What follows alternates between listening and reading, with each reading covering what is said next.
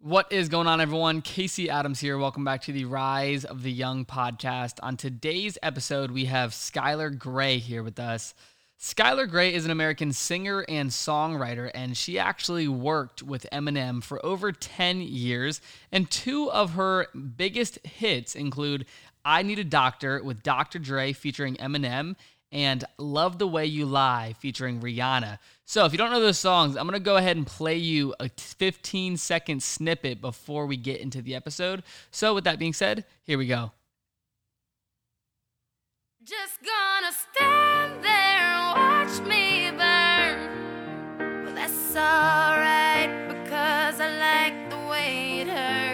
So I'm sure you know that song, and that was featuring Rihanna, but this is actually Skylar Grey's voice in the song I Need a Doctor with Dr. Dre featuring Eminem. That being said, here we go 15 seconds.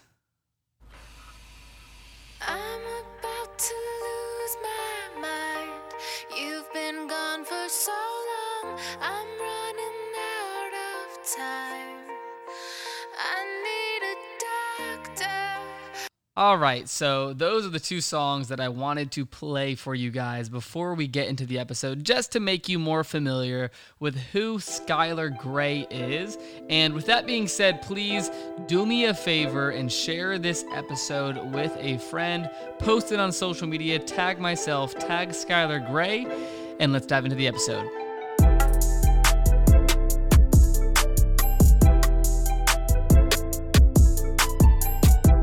Today's podcast is brought to you by Viral Style.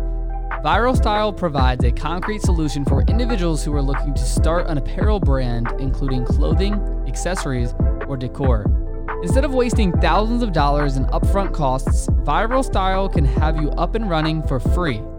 Viral Style is a platform for anyone, including marketers, artists, musicians, and influencers. Viral Style has been recognized by Inc. 5000 as one of the fastest growing companies in 2019. To learn more about Viral Style, go to www.viralstyle.com and become a seller today. Again, that's www.viralstyle.com to learn more. Now, let's get into the episode. All right, what is going on, everyone? Casey Adams here. Welcome back to the Rise of the Young podcast. Today we have Skylar Grey on the show. Thanks so much for coming on, Skylar. Hi. Thank you so much for coming on. I mean, first off, I want to say that. I'm a huge fan of not only your music, but I know you worked with Eminem for over 10 years. And I'd love to start there because that's such an iconic, not only figure, but to be able to collaborate with someone at that level for so long. You've not only built an amazing career, but I'm sure you've learned many lessons through that. But for everyone that doesn't know where your music journey started, I'd love for you to touch on that. Okay. Man, my, my music journey has been a very long one. Uh, I started performing with my mom when I was six. So um, it's like all I've ever known. Never really had a real job other than music, um, aside from like, you know, the occasional two week stint at a restaurant and then hating it. Yeah. Um, but yeah, so I, I started making music really young, and then um, I I think I discovered Eminem's music when I was like 12 or 13. Okay. I'd have to do the math to be sure, but right around there. Yeah. I heard the song "Stan." That was like my favorite song Yep. ever, and you know I had to like hide the album from my parents and not let them know I was listening to it because it was a little bit out there. Yeah, yeah. for for a 12 year old, but I was obsessed with it. I just thought like it was so creative and um, ballsy, and I also loved the the like juxtaposition of his rapping with Dido's voice, and hearing that was a huge inspiration to my entire career. Very cool. Um, I was just like, I can do that. Like I want to, I want to do that someday. Yeah. You know, from that time. And so then I think like, I, I mean, I, I went on tons of different musical journeys. Like, um, I dropped out of high school, moved to LA when I was 17. Wow. Um, I performed with my mom since the time I was a kid, uh, till I was about 14. I think that's when I went solo from her. We had like a duo. Yeah. and then I I went solo, and then yeah, moved to LA when I was 17, and um, man, I was like in all different genres of of music. I, I was doing musical theater and folk music and whatever I could get my hands on. I was just like a sponge. I just wanted to to soak it all up. Yeah. Um, but I think subconsciously, the whole time I was like manifesting wanting to work with Eminem. Okay. From an early know, age. since- from an early age, and then um, uh, one day it it finally happened. yeah. You know, I think I How did you guys? How did you and Eminem meet? um, well, so my my music journey had definitely some rough spots in it, and um, this came out of, of the roughest spot I'd ever been in, which is, you know, I moved to LA, got a record deal when I was, you know, 17, 18, and then uh, had a little success with a song called "Where'd You Go," um, which was my first experience in like working on a rap song. Yep. Um, and then my whole career kind of fell apart after that. Wow. Uh, yeah, because I had this record deal, but um, and I had this hit song with Mike Shinoda of Linkin Park, you know, and it was a big, it was like a number two song. Uh, but then I didn't know what to do with that. Like I didn't know how to follow up that um, moment Yeah. with like you know how to snowball it you know and so uh, i learned a lot of really hard lessons during that time but i like lost my record deal lost Wow. my management lost my lawyer like lost my boyfriend and it was you- just like the world took a big shit on me what do you think? What was the catalyst from that? Because you know, you said you had a number two song. How did it? How did it go from number two song to falling apart? um because I didn't know anything about like marketing or anything like that at the time. All I did was make songs. Yeah. like you know I, I didn't really have a good understanding of the business yet i was Okay. very young you know and so i think i just i didn't know how to handle the success of that song and how to like turn it into something Yeah. for me like i didn't attach my name to it enough i you know it was it was a lot of things Yeah. um and so yeah i just i didn't seize the opportunity the way that i could have Okay. And that was right after you signed, and that was one of the first hits you had. And or what? What age were you during that time? I think I was 19 Okay. or 20 when I had the hit. Um, and then everything kind of fell apart over the next few years.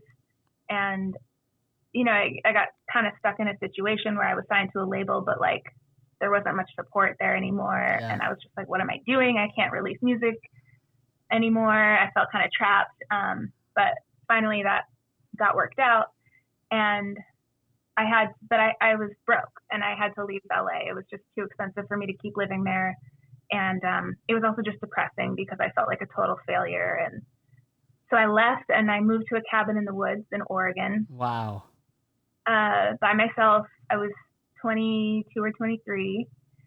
And uh, I just disappeared from the industry, not permanently. I, I just knew that I needed to like take a step back and remember why I even got into music in the first place and like find my love for music again. Yeah. And so I had this vision of just being alone in the woods with a studio, you know, and just creating music without anybody's opinions, without Yep. the business getting in the way, and just kind of like find that romance again. Because when I was a kid making music, I remember sitting at the piano all night for hours, singing my heart out, and it just felt so good. And then at that point in my career, I was like making this music, and it didn't feel good. It it wasn't Yeah. fun anymore you know so i had i had to find that romance again and out of that came love the way you lie so while i was in this cabin in the woods um, i reached out to the only person i had left in my corner she was my publisher Okay. and i hadn't i hadn't spoken to her in years but she was the only person that was like still technically on my team and i reached out to jennifer and i just said hey like i need to figure out a way to make a living in music i have to it's the only thing i know how to do Yeah. can you help me and what are people doing right now what do people need like i you know i told her my one of my biggest dreams since I was a kid was to like work with rappers and and do hooks for rappers. And she was like, "Well, we just signed this guy, Alex da Kid, a big producer, um, and he's up and coming. Uh, I'm going to connect you guys." So he, she connected us over email, and we just went back and forth uh, over email. And I recorded the the hook to Love the Lie to wow. one of his tracks that he sent, and uh, and uh, literally a month after that, it was the number one song. That is insane. wow. So it just turned around like that. Not saying turn around, but going from this, I wouldn't say depressed, but you separated yourself. You moved out of LA and then you write this song, pouring your heart out. And then that's when just so much success started pouring in. Mm-hmm.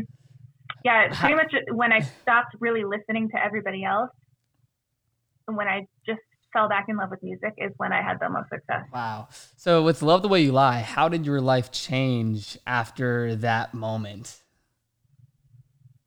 It was a wild ride. Uh, I came back to LA. Okay. I just felt like, okay, I'm going to seize the opportunity this time, you know? Uh, not going to mess up like I did with Where'd You Go. And so I took opportunities writing for people and doing more hooks like I did. I Need a Doctor for Dr. Dre. That was actually the first time I met Eminem. So like, uh, Love the Way You Lie. Obviously, I did that for my cabin in the woods. Yep. Um, and actually, everybody who worked on that song, we were all in different cities while that song was created. No, none of us were in the same room together. Okay. Rihanna was in Dublin. Eminem was in Detroit. Alex was in New York. So it happened over the web. And but after that, and it was so successful, um, invited Alex and I to come to Detroit to work uh, with Dre. And so then I Need a Doctor came out of that. We performed it on the Grammys in 2011, I think. Okay. Yeah, the 2011 Grammys, um, which was crazy because like that's another that thing I manifested huge. from childhood. Perform performing at the Grammys, oh, and I mean. Yeah, working with Dr. Dre. Dr. Dre and Eminem. I was like, what? Yeah, like what did you what did you learn from that experience and what was going through your head during that time?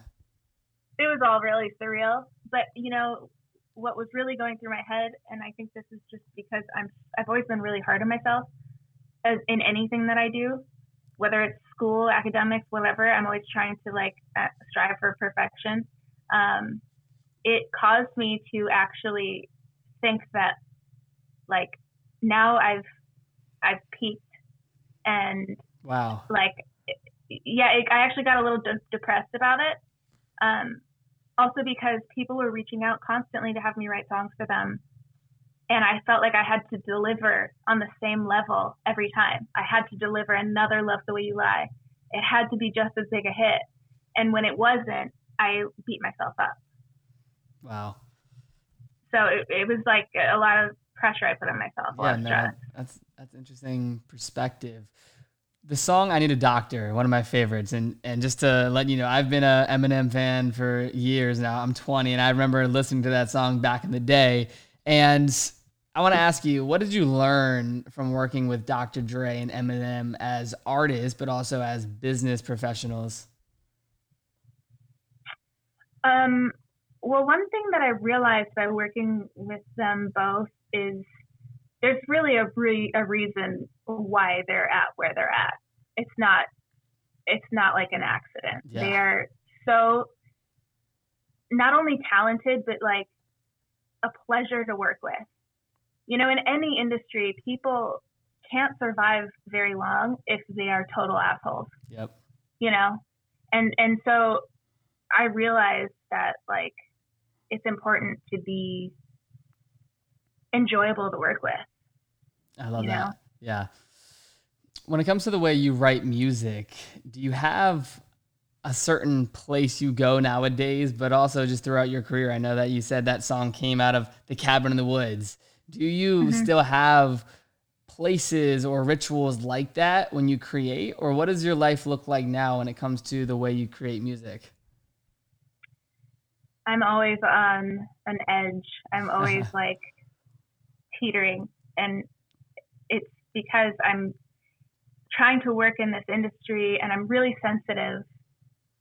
Anybody's con- negative comment affects me. I take it personally. Wow. I, I mean, I don't have a thick skin.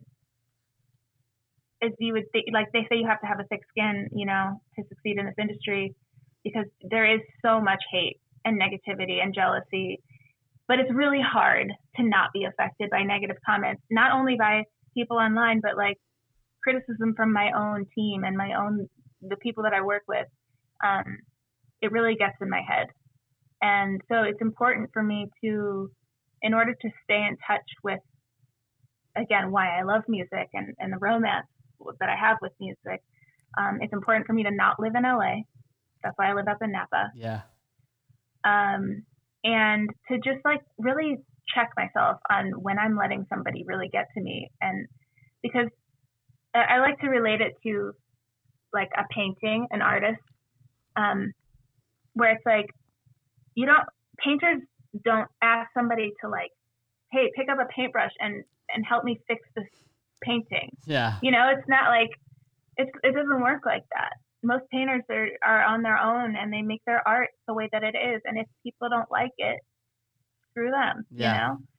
And for some reason, it's easy for me to think of it in in that metaphor. And so, um, sometimes when I'm too in my head about what somebody said, I have to think. I have to remind myself, like, this is my painting. Yeah. This is my art. Like, fuck everybody else I love that. you know. But it's really hard for me to do. But uh, every day I have to catch myself and do that. Yeah. When it comes to just this past year, 2020, what have you learned from this year? And when it comes to your daily routine and what you're looking forward to with music, I'd love to have you catch us up on what you've been working on. Well, yeah, man, this is such a weird year for music, but in a weird way, it's like really great for me because I never wanted to tour.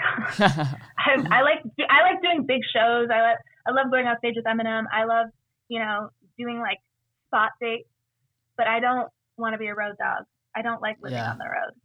And COVID shutting down touring has actually been um, like a beneficial for me, and it's put the focus more on like online marketing and stuff like that. yep.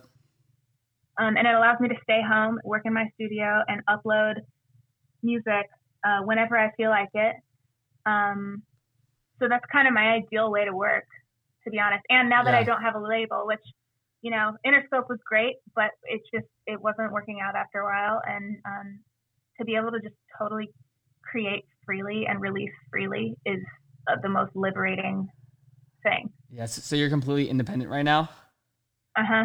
Very cool. What have you learned from working with labels and what's your advice to aspiring artists? Because I've had a couple different, you know, Rick Ross and Wiz Khalifa's manager on the show, and we've talked about the music business and what they've learned from being in the industry. And I think you have a very interesting perspective there.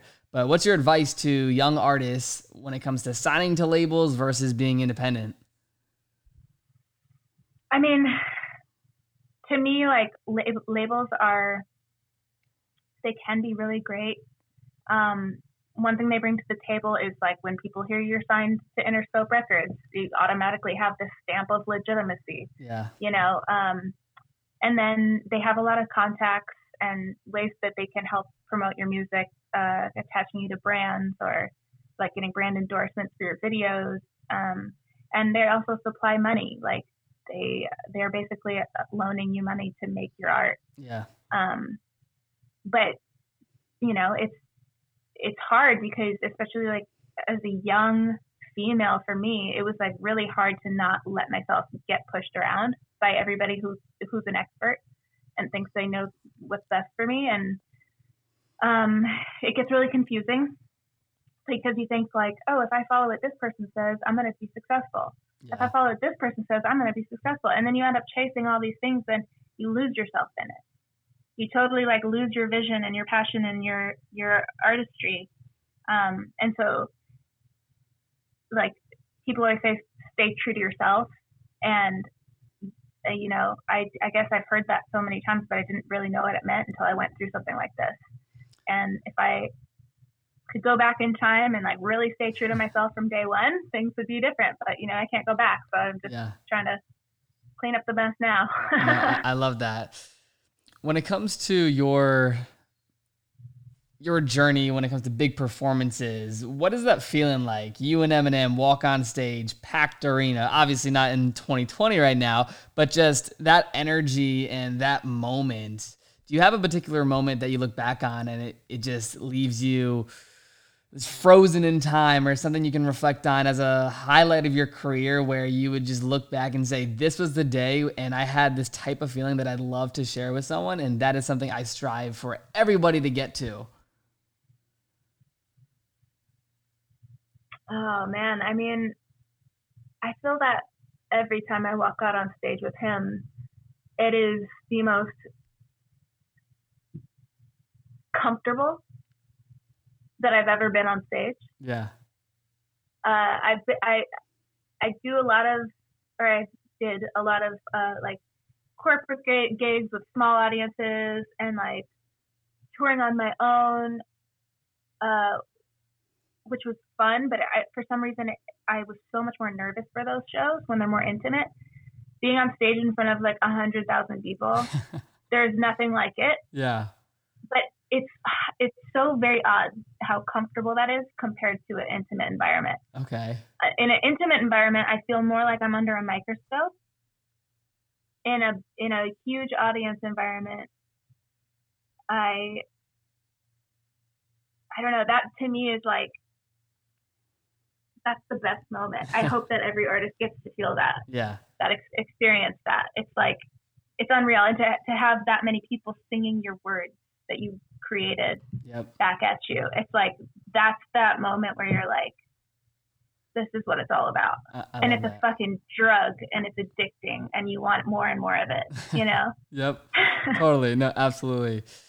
What would you tell your 17 year old self about your journey so far? And what have been the biggest lessons that you've learned along your journey? uh, I mean, we I feel like we talked a lot about that, but like just staying true to yourself. Like yeah. I would, I would go back to my 17 year old self and say, hey, like, stay true to your vision. Don't let anybody push you off your path. Um, you know, I, I do think that authenticity plays a huge role in the music that's successful in the world because people aren't stupid. They can see through it if yeah. you're faking it. If you're not the person that you're portraying, eventually it, it doesn't it doesn't work long term, you know. And so authenticity is a huge thing. And then um, I also think that people always put this emphasis on being unique and standing out. Um, but I really believe the most unique person you can be is yourself. And so instead of trying to find all these different characters like an experiment with all these different, you know, unique personas or whatever. It's like just look deeper inside. Yeah. And and expose that. Yep. I love that. Who's a up and coming artist that you see a lot of potential in? Um somebody I just discovered, uh I think she's really great is I, I, think I'm saying it right, Holly Humberstone. Okay. I haven't heard of her. Yeah, I just saw one of her music videos recently, and I loved her vibe. Okay. Um, I just looked her up. Okay, yeah, she's and her 20. voice. Holly Humberstone. Yep. Yeah, I, I really like her music. I love the um, the vibes. I love those like '90s grunge kind of influence. Yeah. I'm like a huge 90s grunge lover. and so to see that coming out in somebody who's 20 years old is like yeah exciting for me. Very cool. I'll definitely check it out. She seems super dope. Yeah. When it comes to you spending time on social media and building your brand as an independent artist now, how are you looking at the future of social media and streaming and just the music industry overall? I mean, I think that this whole COVID thing has really made people reevaluate and like adjust and, and come up with new platforms and new ways to promote music. It's been like um, a huge learning and development experience for the industry. And uh, I don't I don't know. I, I think it's I mean for me it works really well because again I don't love touring. Yeah. So being able to like I, I'm just trying to figure out my best platforms, Yeah. the ones that work best for me because there are so many out there. Um, and like streaming is never going away. It's always gonna it's gonna keep keep going and keep getting bigger Yep. um, at first, you know, like back in the Napster days, the whole online music thing was scary. But it's like with any anything that happens in technology and in the world, like even TikTok, Yeah. I like part of me hates it, and I feel like my grandma talking about an answering machine. She's like, "What is this?" You know? yeah. Totally. but uh, if you, if you don't embrace it, it's gonna it's gonna happen. You can't stop it from happening. Yeah. You can't stop this new wave of technology from happening. I mean, I think we're gonna end up having virtual, like vir- virtual reality concerts that are just like video games, and people are gonna be showing up in their own skins and and having parties with their friends in virtual in a virtual space Yeah. No, you know, it's I so think interesting. It's, it's pretty exciting to Yeah. me, honestly.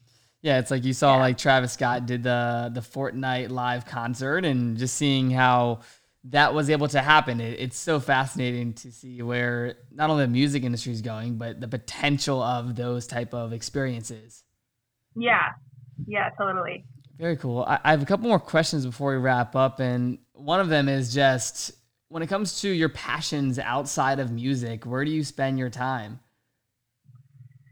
Uh, I love my kitties. I love animals in general. Yeah. Um, so, but my I have two cats right now. Used to have some sheep, Okay. but they all they all got eaten by mountain lions No last way. year.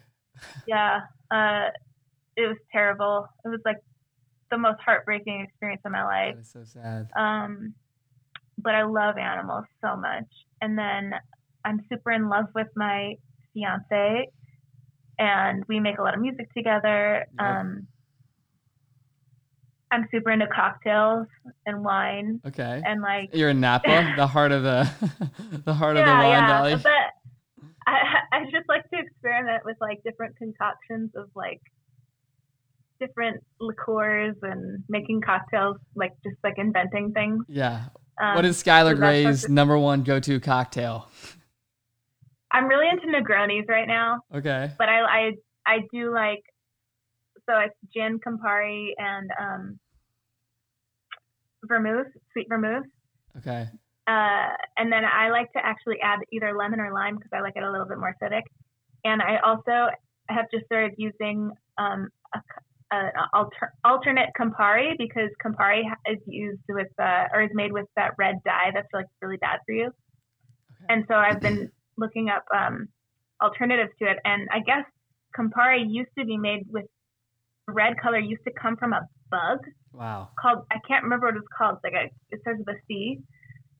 They used to dye it with like bug juice, and then they start they started using red forty or whatever it's called. Yep. Um, but then there's a company that now makes the original bug juice colored uh, Campari. The more you know. so, so I've been like getting into like finding alternate liqueurs and stuff that are more naturally made Yep. and things like that. Hey, that, um, that's very interesting. Do you have a, Yeah. a favorite book? I see your library behind you. Are you a reader? Oh my god, no. So no. we bought we bought this house and like this past year and there were so many books in it. Like thousands and thousands. They left everything behind. no way. And so we've been like clearing them out slowly. Um and just to like kind of make them look presentable, I just color coded.